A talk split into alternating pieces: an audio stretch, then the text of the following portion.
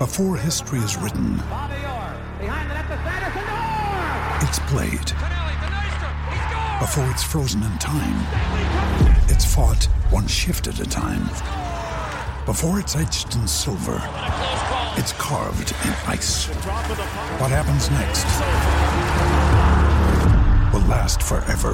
The Stanley Cup Final on ABC and ESPN Plus begins Saturday. Pitch. That's a hard hit ball going back to left field. Back, it's Bajarski on the track. It's gone. 2 runs this game wide open for the Tuatara and puts a deposit on a series win. 4-1 your new score as he got all of that. And all Bajarski could do was look over that north side rental sign. And that's a big blow for the Heat. So highlights there of the Tuatara victory in a series win over the Perth Heat. Not an easy place to travel to, not an easy place to come away with a 3-1 series victory. This week, North Harbour Stadium, Friday night, 2 games Saturday, 3 o'clock and 7 o'clock, and then Sunday 11. The Tuatara are back at home and they take on the Melbourne Aces. To reflect on the Perth series, Mr. Baseball himself, Dale Budge, joins us on the program. Dale, good evening, welcome. Hey, what? We spoke last week, the importance of winning game one away from home. That was Friday night. The Tuatara got the job done by 2-0, which, as you said, just takes a little bit of pressure off going into games 2, 3 and 4. Oh, absolutely, mate. I think, to be fair, it's wherever you go. You know, at home, it's just as important. But, you know, I think the Tuatara went across to Perth to at least split the series. That was sort of, the minimum goal was split the series. That's generally how teams operate. You win your series at home, you defend home patch, and you try and split them on the road. If you do that, chances are you're going to be a playoff team by the end of the season. So went across, and it's a tough road trip. You know, like Perth are a pretty strong side. They've had a reasonable start to the season. It's a long flight. Not only is it the long time spent in a plane, it's then adjusting to the travel time, the change in time zones. It's not just, you know, a couple of hours to the eastern seaboard of Australia. It's all the way across the other side. So your body clock, it just takes that little bit extra to get used to it. And then the heat, not the heat, the team, sorry, excuse the pun, the heat over there in Perth and WA, it's just so much hotter than we're used to here at certainly this time of year. So just all of those things, you know, you have to adjust. So to come away with a 3-1 series win, the Tuatara absolutely stoked. I know I spoke to Mitzi earlier, and he's absolutely bouncing off the wall. So 3-1, really, really good result. Mm. We saw the result yesterday in Game 4, 4-1. We've talked about this franchise. Ultimately, the goal in the long term is to have more Kiwi players than we do have import players starting, preferably 80% of the team being New Zealanders. I mean, how good have Jason Matthews and Clayton Campbell been? Another really, really impressive performance coming from Campbell, a home run, now batting .304. Yeah, the Juicy Boys getting the job done. So they're cousins. They've named themselves the Juicy Boys. They've got a juicy rental van that they're driving around in while they're in Auckland, and that the families have sort of picked up on that, and it's become the little name that they operate by. And you know, they delivered the series clinching win yesterday. I mean, Barata was outstanding. To you know, probably didn't actually have his best stuff. We're brutally honest, but found a way to get himself out of trouble. Found a way to get to the 6 innings of 1-run baseball, and then Matthews drove in the go-ahead run in the top of the 8th, and then Clayton Campbell brought it up with a 2-run dinger to break it open and give the Tuatara that breathing space with the Padres, you know, relievers to go and get the remaining outs. Yeah, huge performance from those guys. I mean, look, the New Zealanders combined in the Saturday afternoon fixture as well. Ben Thompson, Connick Leeson, Elliot Johnston sort of combining to get the win there as well. So yeah, really good to see the New Zealanders contributing at that level. We're confident with the players that we signed out of New Zealand that they would be able to not just play but succeed at the ABL level, and certainly seeing some good signs from the Kiwis to this point.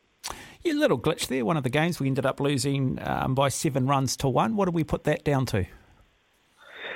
Mitzi just going all out to get those first 2 wins. So used a lot of the bullpen. The Perth Heat didn't use their bullpen a lot in the first 2 games. I mean, I guess when certainly one of them, when you're chasing the game, you try not to, you know, risk future results when you, that's the difficulty of a full game series. You've got to manage your bullpen, manage your arms. And so, Mitzi talked about it beforehand. He said if he had an opportunity to win games, the first two games of the series, he was going to go all in on it and spend whatever he had to spend to get those wins. And so the third one was just about being smart. We knew that the Padres relievers weren't going to be available. Chase Walter and Jason Blanchard are probably the two best bullpen arms that the Tuatara have. Weren't going to be available on the Saturday. You knew that Barata, who's probably the most reliable starter that the Tuatara have at the moment, was going to go Sunday. So you thought, okay, well, Sunday should be taken care of with that. Let's go all out Friday and the early game Saturday. Try and get those wins. Yes, it leaves you a little vulnerable Sunday, the Sunday night game, and Mitzi just decided to not wreck any arms. Roll with it. We're in that game. They were in the game for a while. Back end of it, Perth hitting line-up is powerful, and they flexed a little bit of muscle there, and they were the better side right across that game. So, fair play. It's going to happen in baseball. How big a challenge the Melbourne Aces this weekend? Oh, yeah, huge. Yeah, absolutely. I mean, these guys are two-time defending Claxton Shield winners coming here. There's a little bit of history between the two clubs. They get on well off the field. There's some good camaraderie at board level. But on the diamond, they're two sides that have got a little bit of history. Played, obviously, in that final series in 2019-20 when Tuatara had the big home crowd, but the Aces got the job done and, of course, went on to win the Claxton Shield that year and get their breakthrough win. They haven't played as well as they would expect. That's a really good lineup. I think there's 5 ex-major leaguers in that Melbourne Aces side, and they're languishing. I think third spot from memory in the standings in their division, the other division to the Tuatara. So they come here really needing to make something of this series. They have to. I'm sure they'll be aiming for at least 2 games, if not more, in Auckland. And the Tuatara will be looking at going, well, let's throw in that Friday night game. It's so crucial. You get that one. You just come to the ballpark on the Saturday feeling a little more comfy, a little more relaxed, and you can take some chances. It means if you drop that opening game, you have to be really, really sharp. You rely on your Saturday players, your Saturday pitchers to get the job done. You don't have that freedom that Mitzi had to mix and match and target a couple of games and be prepared to drop one to win the other two. And so that's again, it just shapes, as it always will. That Friday night game is absolutely crucial. Mm. Yeah, Dale, in terms of what the Tuatara have achieved so far, almost halfway through the season, if you're the remaining teams in this Australian Baseball League, how are you starting to interpret this Tuatara side? I'd like to think that they see the Tuatara as a genuine title contender. I mean, that's the way I see it. I think we're slightly ahead of where we hope to be at this point of the year. I think it was a tough schedule to start with, but of our own doing, we certainly requested to have more games, more series away from home in the early part of the campaign when the weather's not so reliable here in Auckland, and then finish with a stronger home schedule. And so that is the case. There's more home series to come than there are away. Only 2 more away trips, and they're both just shooting across the eastern seaboard. We've played the 2 best teams in our division away from home, and we've had the toughest long road trip when you go all the way to Perth. And to be in the 9 and 6 position at that point, I think everyone's pretty upbeat and happy. I mean, look, there's still plenty to work on. The pitching across the board is not quite where we'd like it to be. I think you'd like to see it have 4 games a series where you feel you can get wins, and I'm not sure that we're quite there yet. Certainly some improvements, though. Yeah, Dale, is that a work on, or are we finding out that perhaps the quality is just not there without being too harsh? A little bit of both. I think we're still assessing. Look, I sort of mentioned earlier, Wei Xing Lin hasn't probably given us his best stuff through the first part of the season, and so that was a little bit of a question mark, but he pitched really well. I thought he might have actually been our most impressive pitcher over the weekend in Perth, so some really good signs there. If he can make that more of a regular thing than perhaps what we've seen so far, he could be a really effective arm out of the bullpen. Chen Yu has shown bits and pieces. I thought he was really good out of the bullpen in Brisbane. Obviously had that terrific start against Canberra, and he's just called off the last couple of series. Haven't been quite where he had been. He's a young guy, so you're going to get a little bit of fluctuation there. Some of the New Zealanders, I think Elliot Johnston looked really good on the weekend. He's picked up a bit of a knock, so there's just a little bit of a question about hanging around whether he'll be okay to go for this series. So we sit here, fingers crossed, because when he's at his best, he looks a really, really competent player at this level. Connick Leeson is still fighting his feet. This is his first pro contract. He's done everything that Mitzi's asked of him so far. He's come in, he's thrown strikes. Just whether he can do that consistently against really good pitching and not get touched up. Yeah, he's shown, as I say, some good signs, but I'd like to see a little bit more there before you start feeling really confident that your whole rotation. You go through every team in the league, and you think that just about every team's in the same position. There's no one that's absolutely got it all sorted at this point of the year. And so that's the question. Look, if you are going to make changes and bring guys in, and that is an option. Obviously, with the start that the Tuatara's had in the coming series, we'll be halfway through the regular season. So if you're going to make a change, you need to do it. They're obviously in contention, so that is a factor. But you also need to make sure that the players that are here have had an ample opportunity to showcase, and the sample size is big enough to make that call. And I think we're just sort of in that, maybe this the weekend just gone, this coming weekend will be pretty defining in terms of that. Okay, Dale. So we look at it, when we look at the North East Division, we've got Brisbane, Auckland, Canberra and Sydney. We've got the Bandits on top, 13 wins, 3 losses. We've got the Tuatara 9-6, but that should end up being 10-6 with the game that was washed out against Sydney resuming and Tuatara in a pretty good position. Yeah, absolutely. Yeah, I think it was a 3-run lead with just over an inning left in that one. So if the Tuatara can get the job done and not give up some runs, then that very little brief cameo we're going to have when head to Sydney before Christmas. That should hopefully be another win there to add to the tally. Yeah, and the Cavalry 8-8, and then Blue Sox have been disappointing, but are not as bad as perhaps their record reflects. Just the 2 wins, 13 losses. On the other side of it, the Adelaide Giants probably been proven to be the bit of a dark horse. 11 wins, 5 losses.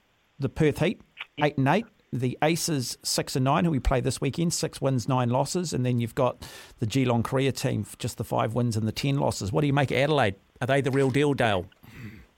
I don't know what to make of that division. That Southwest division is tight. Like Geelong Korea look really good at times too. It's hard to know quite where they sit compared to the others. I think the cream of the North East is clearly Brisbane and Canberra. I think, you know, as much as I agree with you, Sydney are better than their record suggests. They're not quite at the same level as Brisbane and Canberra. In fact, you know, I keep sort of waiting for Brisbane to lose some more games. They've had a phenomenal start. They thoroughly deserve to be in the position they're in, but I'm not sure they're that much better than Canberra or ourselves. I think the three teams pretty evenly matched. So we'll see how that shakes out over the next 2-3 weeks, whether that sort of swings and roundabouts comes back to a fairly even division. But the other one's wide open. Honestly, you know, Melbourne on paper looked really, really good. I would have said on paper they were the team to beat. Perth probably the one most likely to challenge them. Adelaide are doing a great job. They're very competitive, and you know, they've got the brooms out and had a sweep on the weekend. They're the form team at the moment. So wide open, and Geelong Korea will cause some teams some trouble. In fact, you know, like I still wouldn't write them off as being a playoff team at this stage. You know, I think there's enough there. We've seen they've got some really good players this time round, so that'll be a big challenge. And things continue where they are for the next 2-3 weeks. By the time we get to Geelong Korea, we'll be worried about banana skins and whatnot. Okay, Dale, reasons why people should get along Friday or the doubleheader on Saturday, 3 o'clock and 7 o'clock, and then, of course, Sunday morning, 11 o'clock at North Harbour Stadium. Give me the sell, mate. I don't need to sell it. I've already told people how good it is.